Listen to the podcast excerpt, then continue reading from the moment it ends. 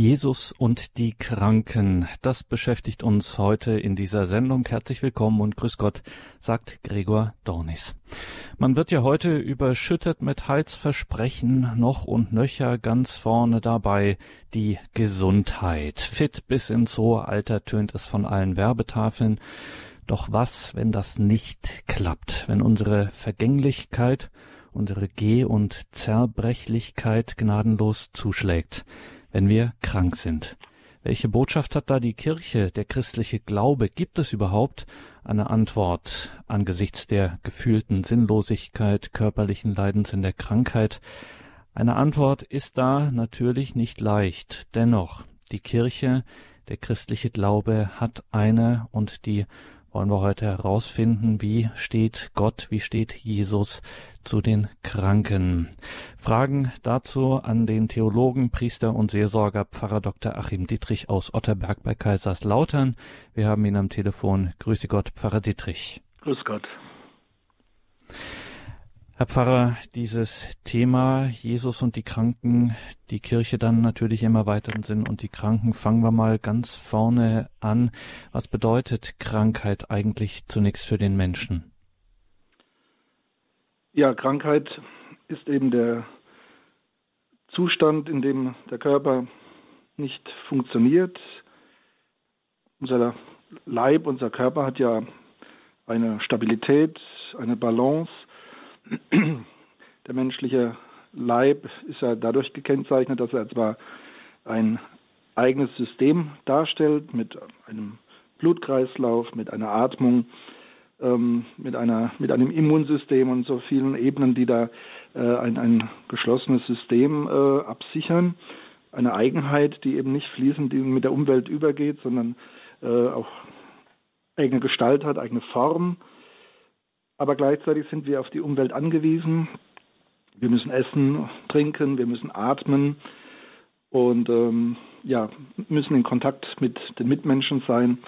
Also wir sind keine völlig geschlossenen Systeme, sondern lebende Systeme, Organismen in einer Umwelt, äh, auf die wir auch angewiesen sind, die uns aber auch gefährdet. Wenn wir von Gesundheit sprechen, dann ist die die Biologie unseres Körpers ist im, im ausgeglichen, im Gleichgewicht, in der Balance. Das Immunsystem funktioniert. Ja, und wir sind auch noch von der, vom Lebensrhythmus, von unserer Lebensphase, sind wir eben noch in einem Bereich, der ähm, vital ist. Das eine ist Krankheit, das andere ist dann auch das Alter, wo der Mensch dann einfach naturmäßig abbaut und gebrechlich wird. Ähm, das ist nicht identisch mit Krankheit. Das ist dann die Gebrechlichkeit des Alters, die gewisserweise natürlich ist. Ähm, ja, für den Menschen ist es einfach störend, unangenehm, belastend. Ähm, gerade in, wenn man erwartet, dass man funktioniert, dass alles normal ist, dann äh, ist man, ja, kann man mit Krankheit besonders schlecht umgehen. Also Krankheit ist sicherlich nichts Normales, nichts Wünschenswertes. Und das macht auch die Bibel, das Alte wie das Neue Testament deutlich. So wie der Tod nicht von Gott gewollt wurde, so ist auch die Krankheit ja nicht von Gott gewollt, sondern ist das Außergewöhnliche, das Unnatürliche. Und was sich Gott wünscht eigentlich für uns, ist doch tatsächlich die Gesundheit, das Wohlbefinden, aber eben nicht nur körperlich, leiblich, sondern ja, der ganze Mensch soll gesund sein mit Leib und Seele.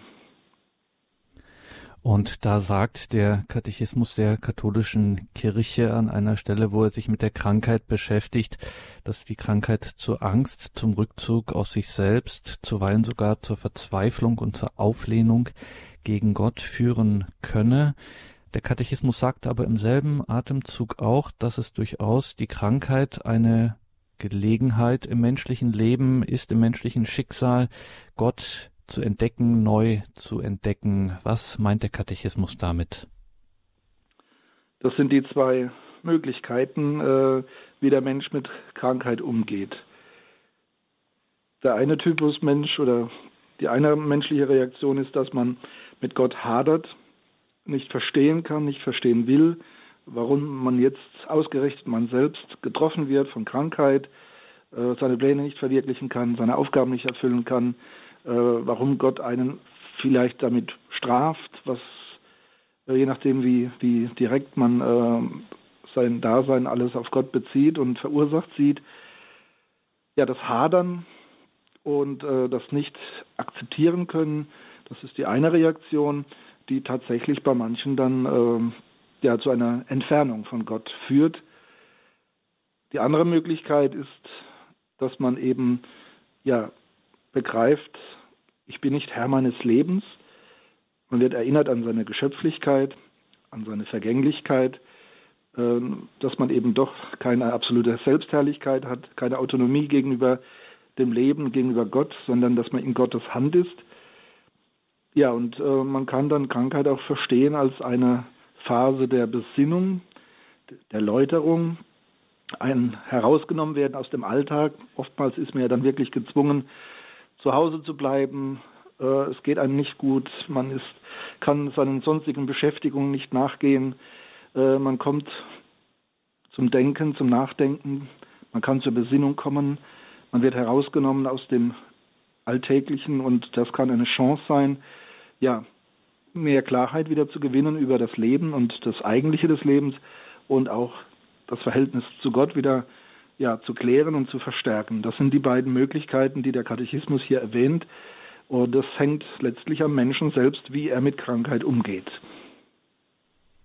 und wie der Mensch mit Krankheit umgeht, wie er darin Gott erfährt, wie Jesus ihm da nahe ist, das erfragen wir heute in dieser Sendung mit Pfarrer Dr. Achim Dietrich und schauen dabei zunächst jetzt einmal in die Heilige Schrift, in das Alte Testament. Schon da gibt es ja viele Erfahrungen mit Gott. Wie steht es da mit der Krankheit und der Erfahrung mit Gott im Alten Testament?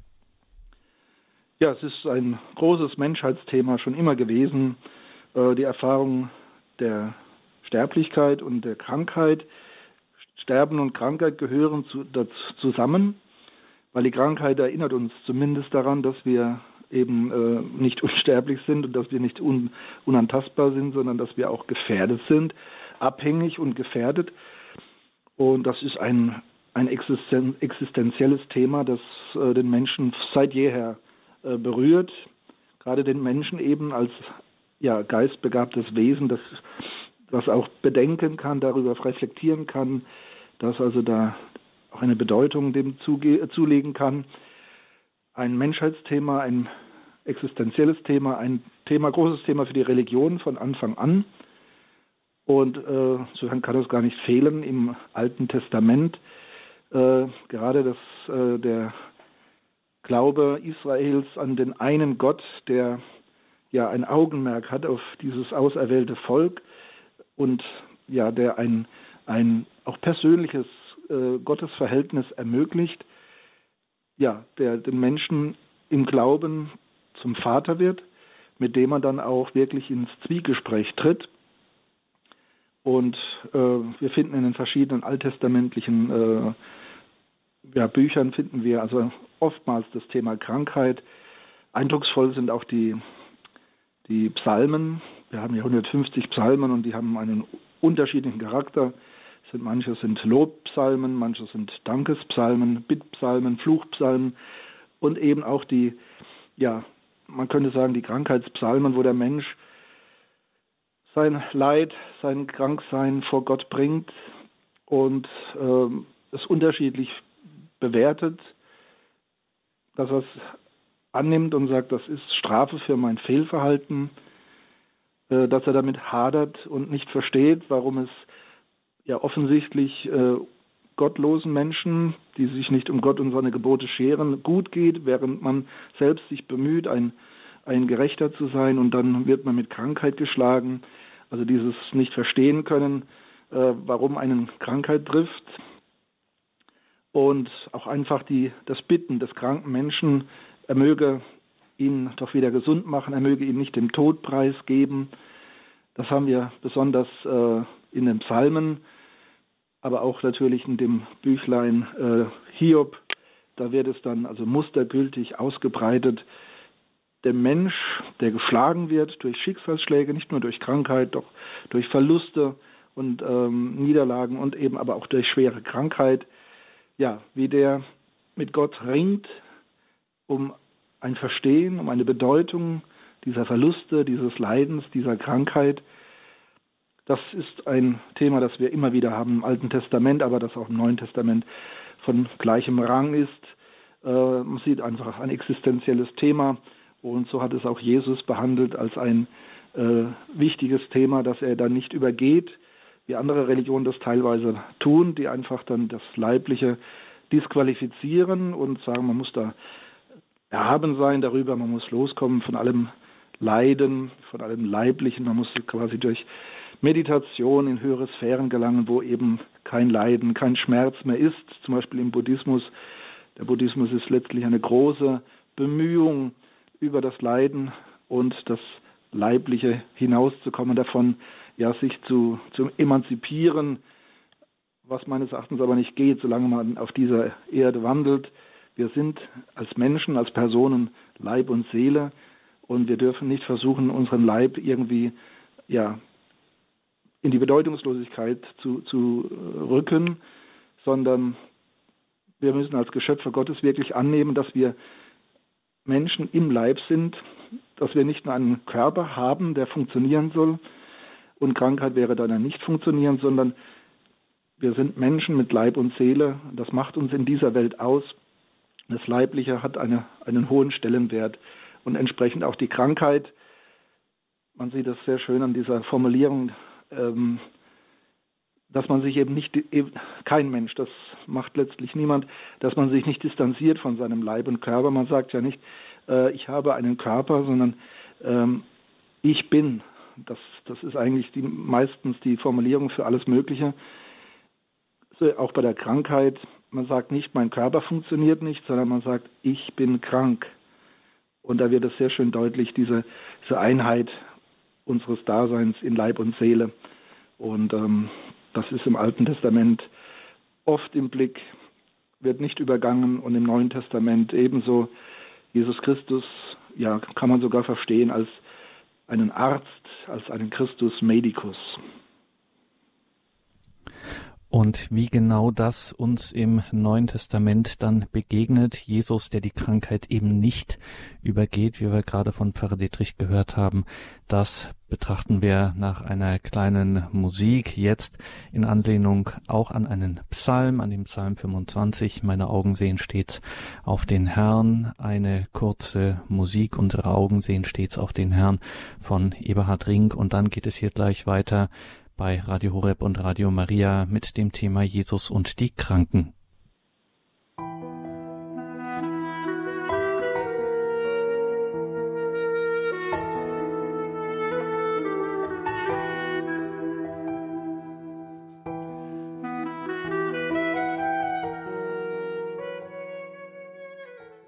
Jesus und die Kranken Thema hier bei Radio Horeb und Radio Maria in der Credo-Sendung. Wir sind verbunden mit Pfarrer Dr. Achim Dietrich. Ja, die Krankheit eine existenzielle Erfahrung, eine menschheitliche Erfahrung, die sich überall auf diesem Planeten zu allen Zeiten widerspiegelt und natürlich auch Widerhall findet in der jüdisch-christlichen Überlieferung im Alten Testament. Und unsere Sendung heißt Jesus und die Kranken. Auch Jesus, so haben wir es gerade gehört, hat die Krankheit nicht übergangen. Was genau hat er getan? Wie begegnet Pfarrer Dittrich nun Jesus den Kranken? Jesus ist Heiland. Sein Name ist ja letztlich Programm. Gott heilt, Jeshua, Gott heilt. Und zwar eben den ganzen Menschen, der dem Tod verfallen ist, der vom Bösen bedroht ist, der krank ist, in seelischer wie in leiblicher Hinsicht. Gott also schickt seinen Sohn als Heiland, als Arzt, als Medikus. Und zwar eben nicht nur, dass er uns symptomatisch heile von bloß körperlichen Gebrechen, sondern den ganzen, den ganzen Menschen, den er eben aus dem Todesschatten herausführen möchte, versöhnen möchte mit dem himmlischen Vater. Und dazu gehört auch zeichenhaft das Heilen der Kranken. Wir, wenn wir die Evangelien durchblättern, ständig begegnen uns also die Heilungen Jesu. Er konnte eigentlich an keinem Kranken vorbeigehen, ohne ihn zu heilen. Vor allen Dingen, wenn der Kranke sich von Christus etwas erwartete. Äh, das ist vielleicht am eindrücklichsten bei dem, bei dem äh, blinden Bettler von Jericho, der also Jesus hinterher schreit, Sohn Davids, erbarme dich meiner. Und ähm, Jesus sich da, ja, obwohl es damals viele Bettler gab und alle natürlich um Almosen gebettelt haben, aber Jesus sich da hat ansprechen lassen und gespürt hat, dass hier also auch nicht nur eine, ja, eine Hilflosigkeit, eine Erwartung da ist, sondern auch eine, eine Hoffnung, ein Glaube, dass Jesus wirklich von Gott her kommt und wirken kann. Und das ist das Interessante, die Heilungen Jesu sind nicht einfach Mirakel. Er will damit nur teilweise äh, die Macht Gottes demonstrieren. Es gibt Heilungen, die haben genau diese, diese, äh, diesen Anspruch, aber viele Heilungen sind einfach auch eine Reaktion Jesu auf das Leiden der Menschen. Er hat Mitleid und macht deutlich, es ist eben also nicht Gottes Wille, dass der Mensch leidet und in Krankheiten lebt. Andere Religionen sprechen dann einfach von einem Karma oder sprechen davon, dass das eben äh, die Buße ist, die Strafe ist für Fehlverhalten, teilweise dann über die, äh, über die eigene Person hinweg, dass also die Eltern gesündigt hätten und dann müssen die Kinder dafür äh, leiden, auch krankheitlich, indem sie zum Beispiel blind geboren werden. Es war eine Diskussion, die gab es auch zu Zeiten Jesu im Judentum. Die hat aber Jesus deutlich abgewiesen. Krankheit ist für ihn nicht vorrangig eine Strafe Gottes, dass, dass man, äh, dass Gott Vater im Prinzip sagt, äh, der Mensch hat sich schlecht verhalten, jetzt wird er bestraft mit einer Krankheit. Das ist etwas, was Jesus wirklich relativiert hat. Was menschlich zwar naheliegend ist, dass man eine, eine Ursache sucht und äh, wenn man gläubig ist, an, auch von Gott her sucht, aber zunächst mal relativiert das Jesus, macht deutlich, das ist also, Krankheit ist ein Phänomen der gefallenen Welt und nicht einzeln immer verfügt von Gott. Und er als Sohn Gottes kommt im Gegenteil, um die Macht und Liebe Gottes zu demonstrieren, die Kranken zu heilen. Und zwar wirklich das, die ganze Bandbreite der Krankheiten, ob das jetzt Blindheit ist, ob das Lähmungen sind, ob das Aussatz ist, ähm, bis hin zu äh, Gestorbenen, die Jesus zum Leben erweckt, erweckt. Das ist dann die, die äußerste Form, diese Krankheit zum Tode, die Jesus da kuriert alle, eine Vielzahl von Krankheiten, die Jesus heilt. Und die Menschen, die da meist auch ja am Rande waren oder ausgestoßen waren, damit er wieder hineinholt in das menschliche Miteinander. Die Aussätzigen hat man immer des Ortes der Gemeinschaft verwiesen, äh, die Besessenen, äh, die mit Depressionen, psychischen Krankheiten und so würde man heute sagen, ähm, hat man also auch meistens verstoßen, ähm, Denken wir an den Besessenen von Gerasa, der äh, eben in den Grabhöhlen hausen muss und dort quasi wie ein einsamer Wolf heult und sich schlägt. Ähm, auch so extreme Formen von, von äh, auch psychischen Krankheiten heilt Jesus und bringt die Menschen damit wieder äh, zum Leben und in die Gemeinschaft. Wir haben dann auch da eine ja, unterschiedliche Perspektive, heute und damals. Äh, man hat damals nicht einfach nur von Krankheit gesprochen und äh, der Körper funktioniert nicht, hat ein Problem. Das ist so ein bisschen inspiriert auch von unserem modernen Denken, das doch irgendwo noch immer nach wie vor davon ausgeht, die ganze Welt, Natur, der Mensch ist letztlich eine, eine Maschine, das ist alles maschinell und funktionell und äh, alles materiell. Man kann das letztlich alles in Funktionen erklären.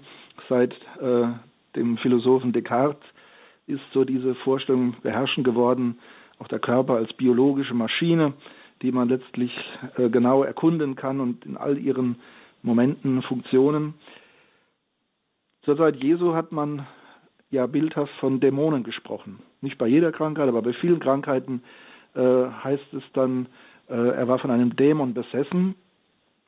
Das galt zum Beispiel für Epilepsie und äh, andere Formen äh, ja, psychischer Erkrankungen und vor allen Dingen dann also die, die heftigen äh, psychischen Erkrankungen mit, mit Aggression, äh, Autoaggression, all das hat man dann also hingedeutet auf einen Dämon, der diesen Menschen beherrscht, ähm, eine Besessenheit und Jesus dann eben nicht nur Arzt ist, der Symptome ähm, behandelt und normalisiert, sondern der auch diese Dämonen austreibt.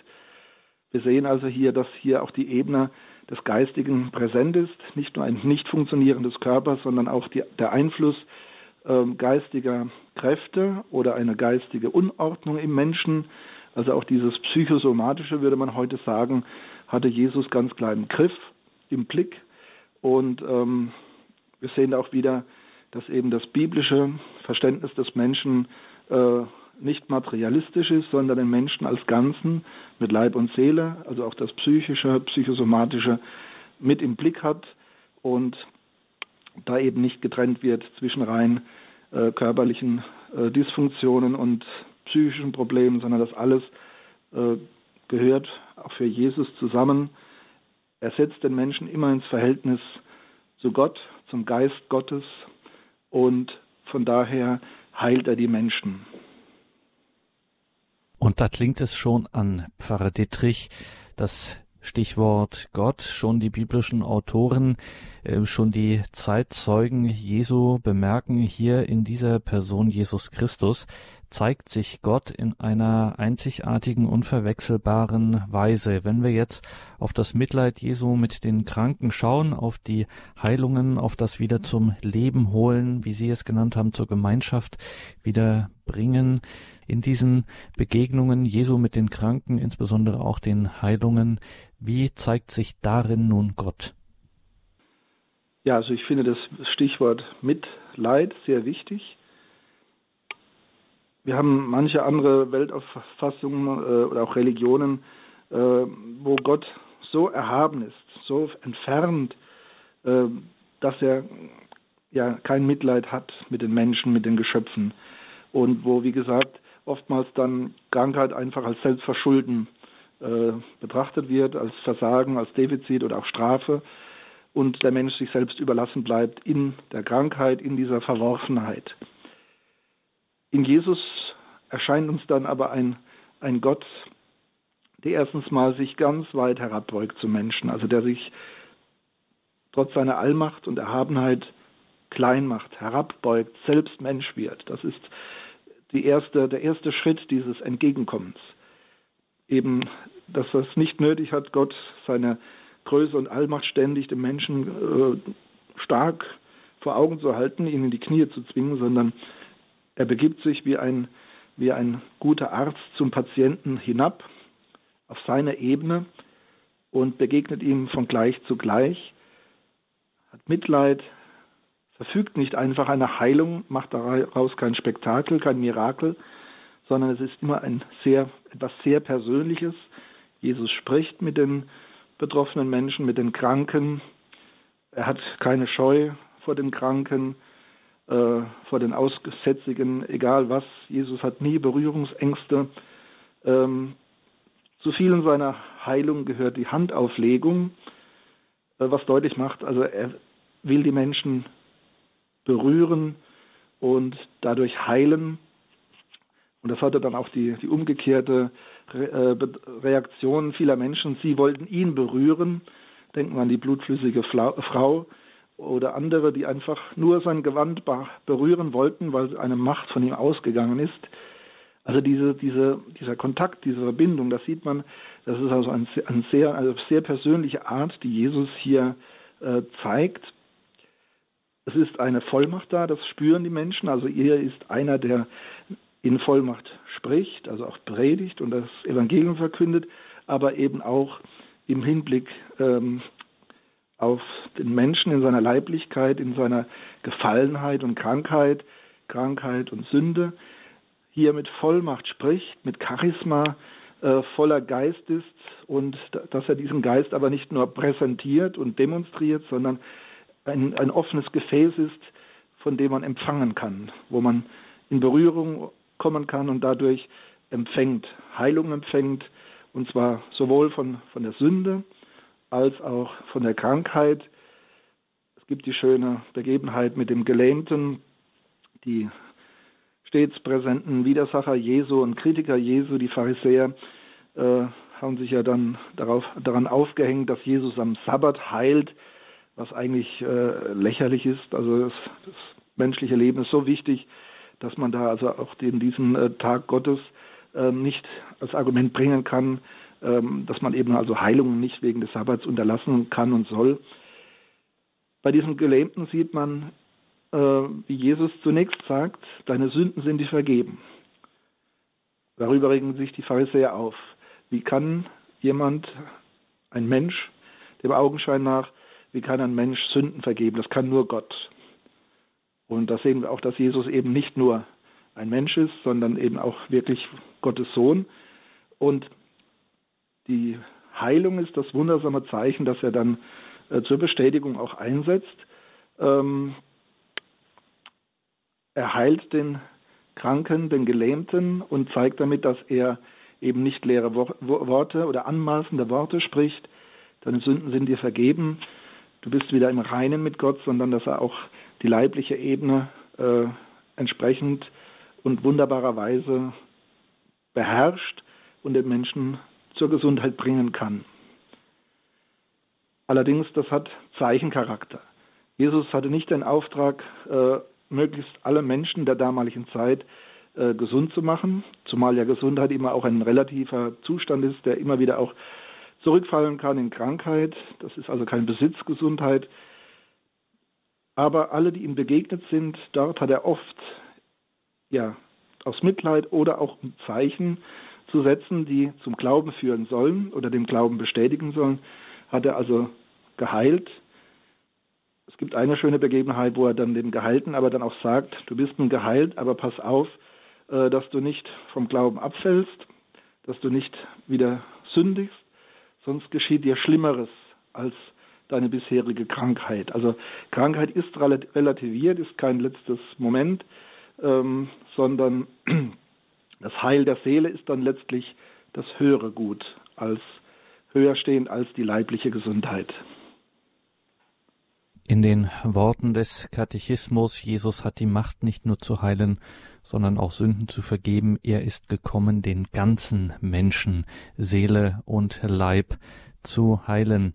Jesus und die Kranken, das ist heute unser Thema. Wir sind verbunden mit Pfarrer Dr. Achim Dietrich. Die menschliche Erfahrung der Krankheit, die Begegnung mit Gott, darin die Erfahrung von Gott, wie wir sie schon bei Jesus dann natürlich vorzüglich finden.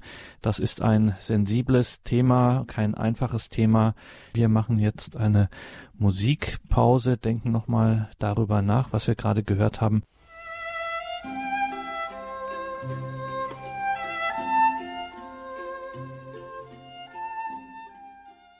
Jesus und die Kranken unter Thema heute in dieser Sendung bei Radio Horeb und Radio Maria.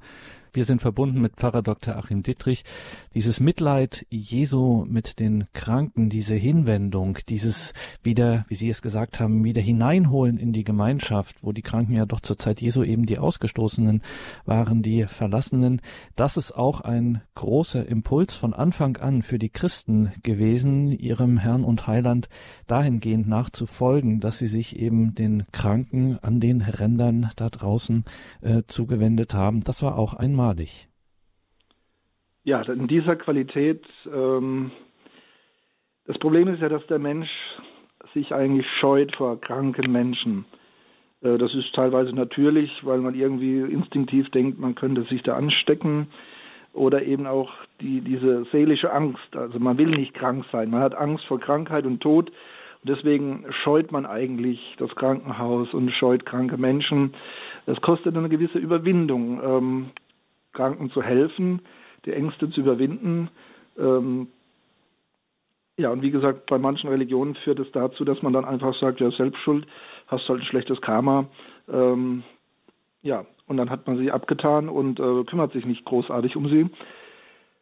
Im Christentum haben wir das Gebot von Jesus Christus, er sagt es ja seinen Jüngern dann auch, geht, verkündet das Evangelium und heilt alle Kranken das ist also wirklich ein christlicher Auftrag, ein apostolischer Auftrag, ähm, gerade auch den, den Schwachen und Armen und eben auch den Kranken beizustehen von Anfang an. Und das zeigt sich auch in der äh, Geschichte unserer Kirche, dass egal wo, wo die Christen tätig waren, dass also die äh, Sorge um die Armen, die Notleidenden und eben auch die Kranken immer von einer, äh, einen hohen Stellenwert hatte und eigentlich auch das heutige äh, Krankenwesen ohne die Kirche nicht zu denken ist. Also der Staat ist zwar da mittlerweile vielerorts eingestiegen, aber die, die äh, Krankenpflege, die Krankenfürsorge, äh, das kommt alles aus dem kirchlichen Bereich.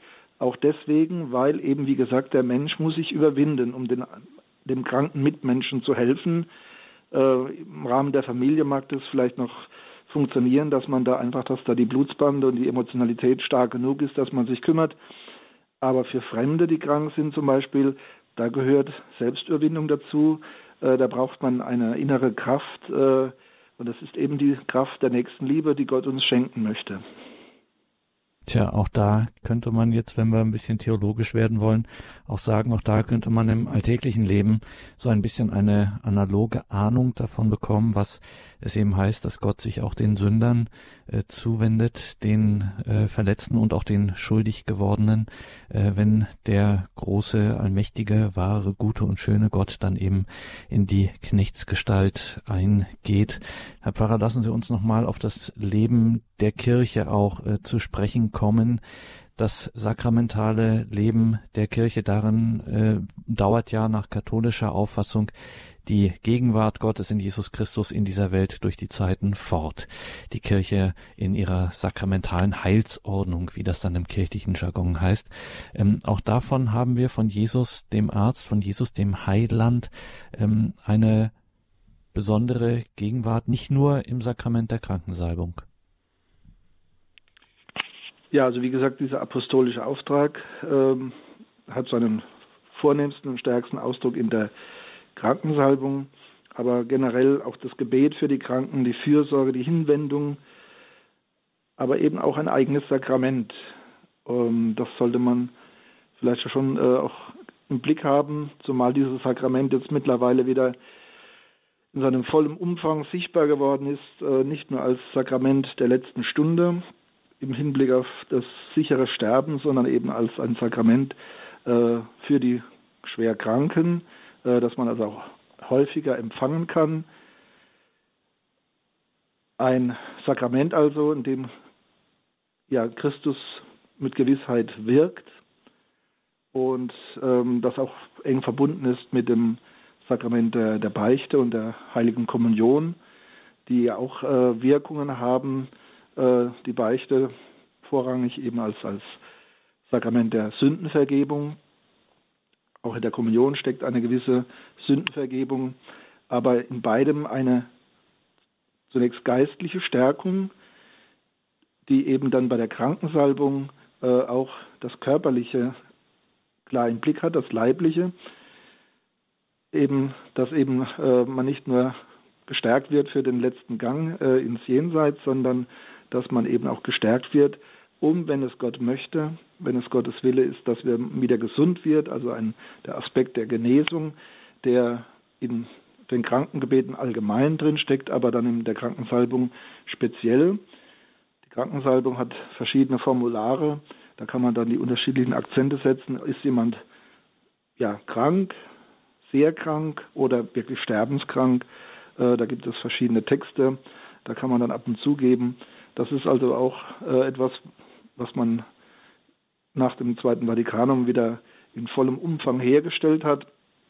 Das ist eigentlich auch urchristlich, äh, wenn wir an den Jakobusbrief denken, wo es eben heißt, ist einer von euch krank, dann äh, sollen die, die Ältesten, die Presbyter zu ihm gehen und sollen ihm die Hand auflegen, für ihn beten. Wenn er Sünden hat, werden sie ihm vergeben. Auch hier sieht man wieder leibliches und seelisches äh, sind da immer Hand in Hand. Ja, und dieses Gebot, das sich im Jakobusbrief auch niedergeschlagen hat, äh, hat man eigentlich von Anfang an äh, beachtet. Im Mittelalter leider dann so ein bisschen diese Vereinseitigung der Krankensalbung auf ähm, das Sterben. und mittlerweile wieder der volle Umfang sichtbar, wobei heute ja das Problem ist, dass man das Sterben völlig aus dem Blick verloren hat, als wäre die Krankensalbung nur für die Genesung da. Äh, das, je nachdem, wie gesagt, wie man den Akzent setzt von den Texten, ist es aber auch nicht, weil wir können so gesund sein, wie wir wollen, sagt Manfred Lütz, der Theologe und Arzt aus Köln. Wir werden alle früher, später sterben. Auch bei bester Gesundheit ist irgendwann der letzte Tag da. Und das sollte ihm auch klar sein. Ähm, die Gesundheit ist kein letzter Wert. Also so Sätze wie Hauptsache gesund sind eigentlich nicht christlich. Die Hauptsache ist unsere Verbundenheit mit Gott, unser Seelenfrieden. Gesundheit ist etwas Schönes und Wünschenswertes, aber es ist kein letztes Gut. Das letzte Gut ist wirklich die Verbundenheit mit Gott. Und in dieser Verbundenheit kann man eigentlich auch alles meistern in dieser Welt, auch Krankheit. Pfarrer Dittrich, wir hatten das auch an anderer Stelle schon einmal bei Ihnen. Ähm, auch wenn Sie als Priester ja viel um die Ohren haben und wirklich sehr gefragt sind in diesen Zeiten des Priestermangels, der Großraumpfarreien etc.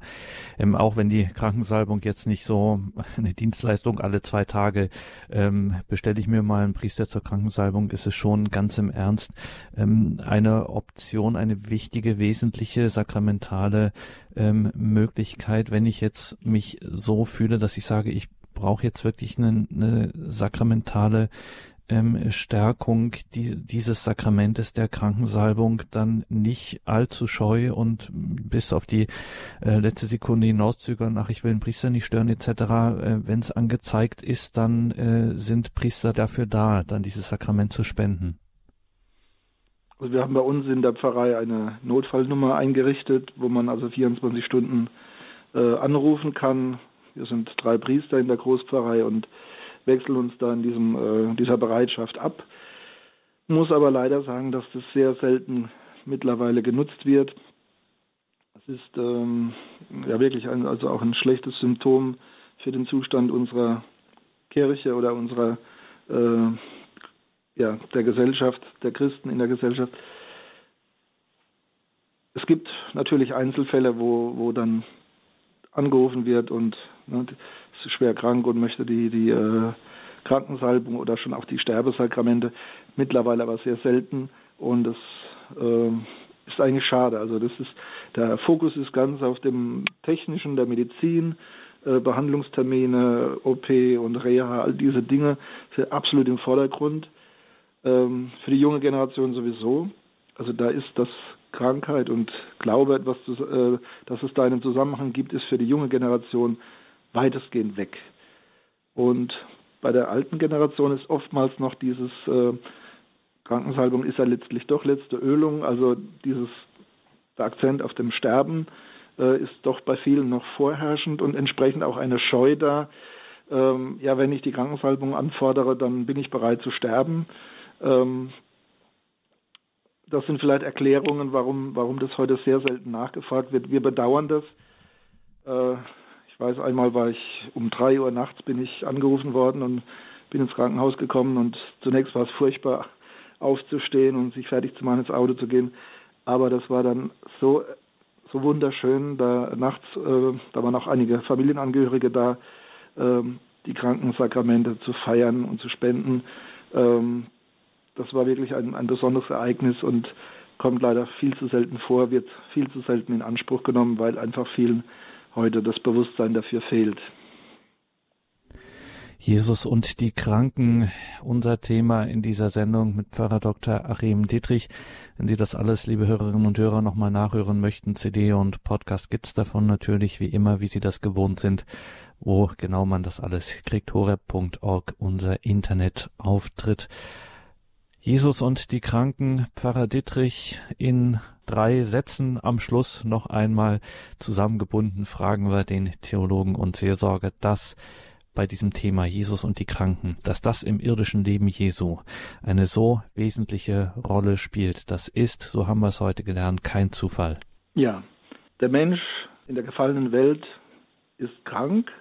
Seine Krankheit besteht hauptsächlich darin, dass er von Gott abgewendet ist und damit auch vom Leben und von der Liebe abgewendet ist. Jesus Christus ist in die Welt gekommen, diese Abwendung ja umzudrehen, uns zu Gott hinzuwenden und unsere Krankheit, unsere Gottlosigkeit zu heilen, uns zum Leben und zur Liebe zu führen.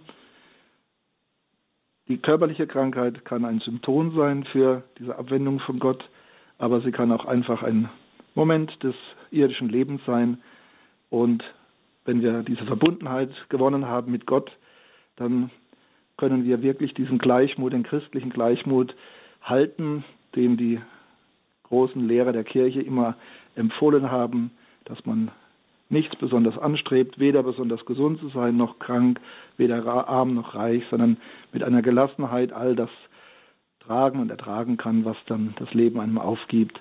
Die Verbundenheit mit Gott, das Heil und die Gnade durch Jesus Christus, das ist unser allerwichtigster, höchster Wert. Hauptsache, mit Christus verbunden. Hauptsache mit Christus verbunden, dass uns das mehr und mehr auch in unserem Leben immer wieder gelingt. Dazu bitten wir Sie gleich, Pfarrer Dietrich, um Ihren Segen, den priesterlichen Segen. Danke Ihnen, liebe Hörerinnen und Hörer, fürs Dabeisein. Alles Gute und Gottes Segen wünscht Ihr Gregor Dornis. Ein letzter Hinweis noch. Schauen Sie natürlich auch ins äh, Tagesprogramm zu dieser Sendung. Da gibt es ja die Details, die man sich anzeigen lassen kann. Und da gibt es so ein, zwei Links, unter anderem auch ein Link zum Buch von Pfarrer Dr. Achim Dittrich, ein kleines, schönes Buch über die Mater Ecclesiae, über Maria, die Mutter der Kirche. Herr Pfarrer, nochmals danke. Dürfen wir Sie wie immer zum Abschluss um den Segen bitten? Gerne. Herr Jesus Christus, du unser Heiland, du unser Arzt, wir kommen zu dir mit unseren Verwundungen, mit unseren Lasten, und Krankheiten. Wir bitten dich um Heilung, um Tröstung, um Stärkung. Wir bitten dich vor allem, nimm uns hinein in das Leben der dreifaltigen Liebe Gottes. Schenke uns dort das Leben und das Heil. Das gewähre der dreieinige Gott, der Vater, der Sohn und der Heilige Geist. Amen. Thank you.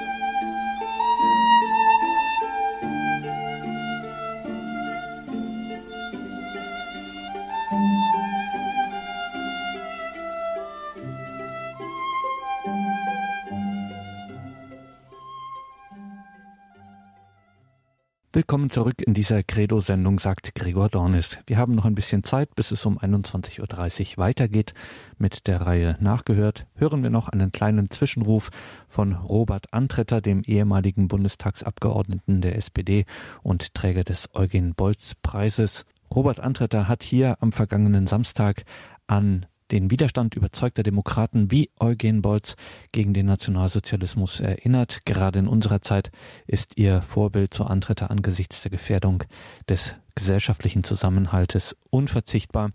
Robert Antretter erhielt 2014 den renommierten Eugen Bolz Preis, der Persönlichkeiten verliehen wird, die sich in besonders herausragender Weise aus christlicher Verantwortung in Wissenschaft, Politik und Publizistik um Rechtsstaat und Verfassung Verdienste erworben haben.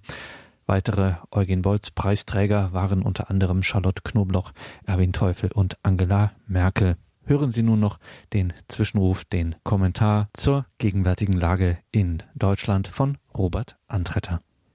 Liebe Hörerinnen und Hörer, vor zwei Wochen hat die Welt des 75. Jahrestags der Befreiung des Konzentrationslagers Auschwitz gedacht. Auschwitz, dieser Name steht für den millionenfachen Mord an den Jüdinnen und Juden, für den Völkermord an Sinti und Roma Europas die grausame Vernichtung des Lebens von Homosexuellen und von Menschen mit Behinderungen. Auschwitz ist ein anderes Wort für Tod, Hunger, Kälte und Zwangsarbeit, für die Auslöschung des Widerstands gegen ein menschenverachtendes Terrorregime, das jede Form von Anderssein, Andersdenken und Andershandeln grausam auslöschte. Die Befreiung von Auschwitz liegt nun 75 Jahre zurück. Immer weniger Menschen können ihre Geschichte aus dieser Zeit erzählen.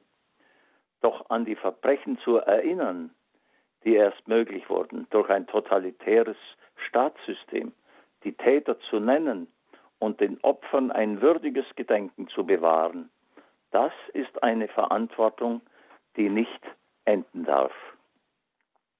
Ich beginne diesen Kommentar deshalb mit dem Gedenken an die Täter und die Opfer des Nationalsozialismus, weil wir aus der Geschichte lernen müssen. Sie ist nicht verhandelbar und sie gehört untrennbar zu uns. Uns dieser Verantwortung bewusst zu sein, muss ein fester Teil unserer Identität sein und bleiben. Denn im Erinnern wissen wir, wohin unser Wegsehen, aber auch wohin unser Hinsehen führen kann. Immer wieder haben sich überzeugte Christinnen und Christen gegen totalitäre Systeme gewandt. Nicht selten begaben sie sich dabei selbst in große Gefahr. Nennen möchte ich hier insbesondere die Widerstandskämpfer gegen den Nationalsozialismus. In meiner Diözese Rottenburg-Stuttgart sind es vor allem drei große Namen, die für den Widerstand stehen. Bischof Johannes Baptista Sproll, der selige Pater Rupert Meyer und der ehemalige württembergische Staatspräsident Eugen Bolz.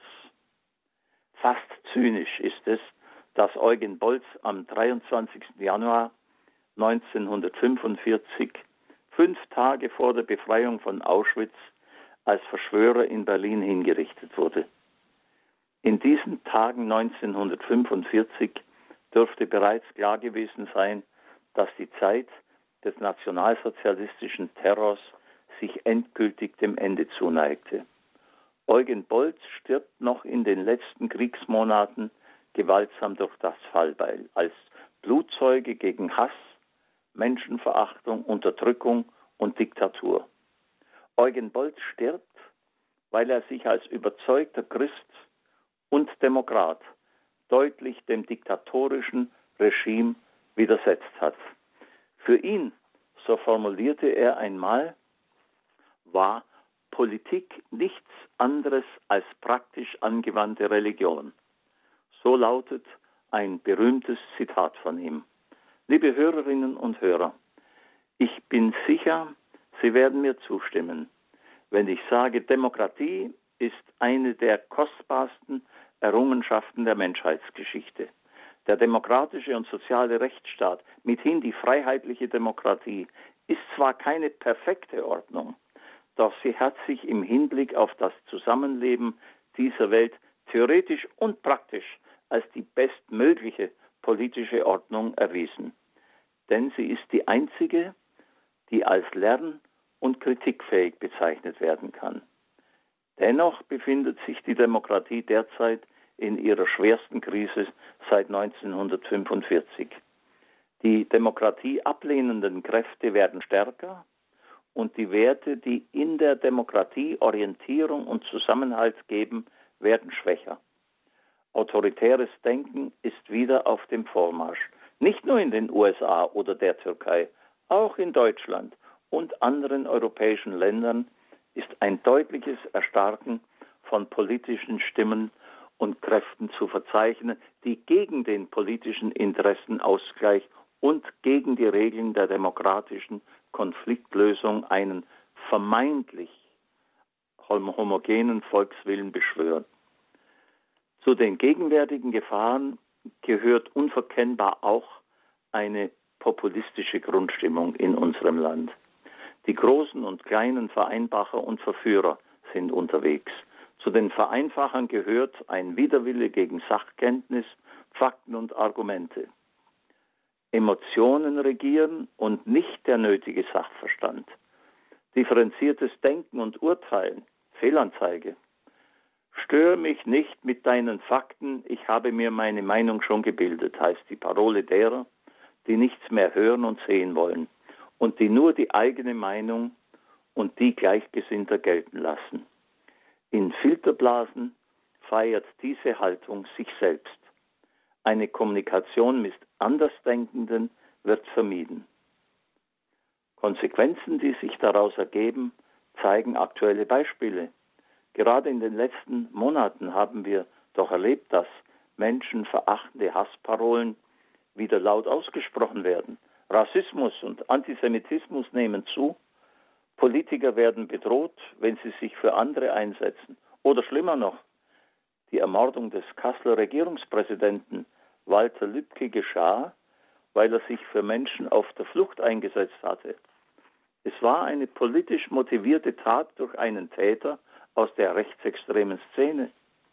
Auf das Büro des Abgeordneten Karamba Diaby wird ein Anschlag verübt. Der wieder aufgebrochene Antisemitismus zeigte sich in besonders verabscheuungswürdiger Weise beim Anschlag auf die Synagoge in Halle. Am 9. Oktober 2019 wurden am jüdischen Feiertag Yom Kippur unweit einer Synagoge in Halle als rechtsextremen Täter erschossen.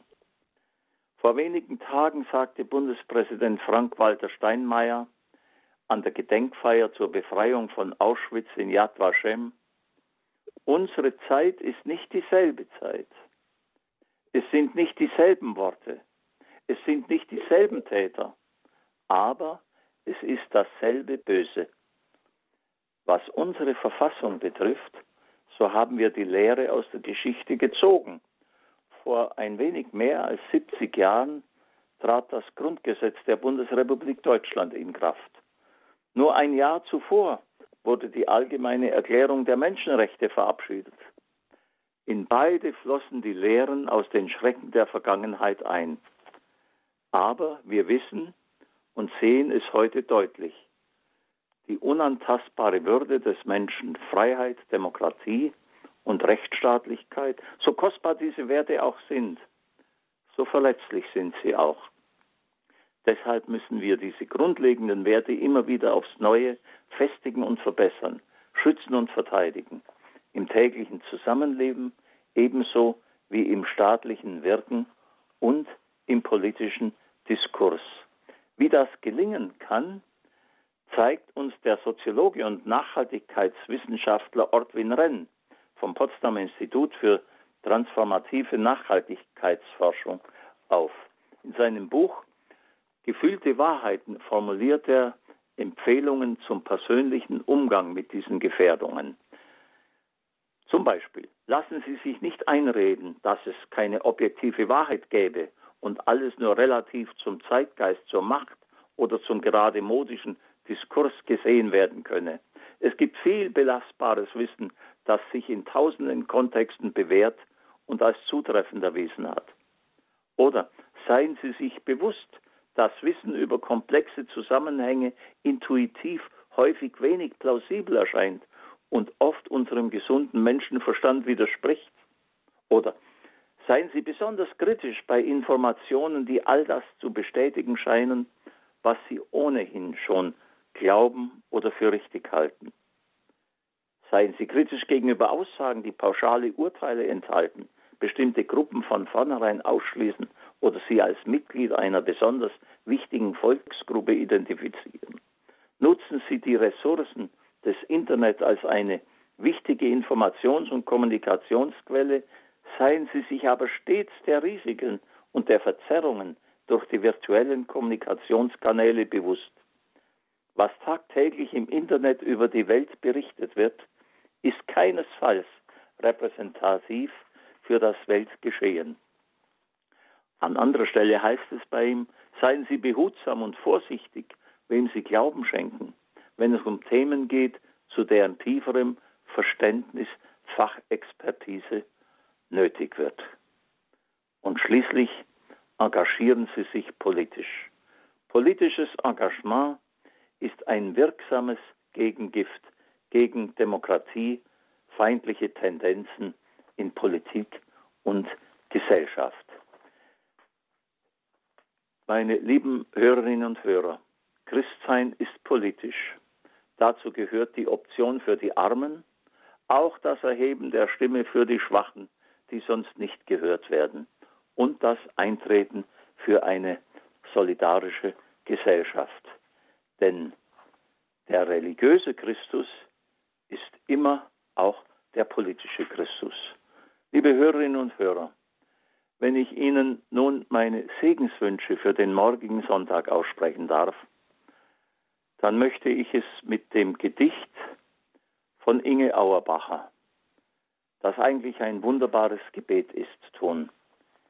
Zusammen mit abertausenden Opfern der Deportation, die namenlos geblieben sind, wurde sie als kleines Mädchen in einen wartenden Zug gepfercht, vom Stuttgarter Nordbahnhof aus mit gerade einmal acht Jahren deportiert. Sterne am Himmel, ein Stern auf der Brust. Mama, ich weiß, ich hab's längst gewusst. Kein Zeichen der Schande ist er, mein Stern.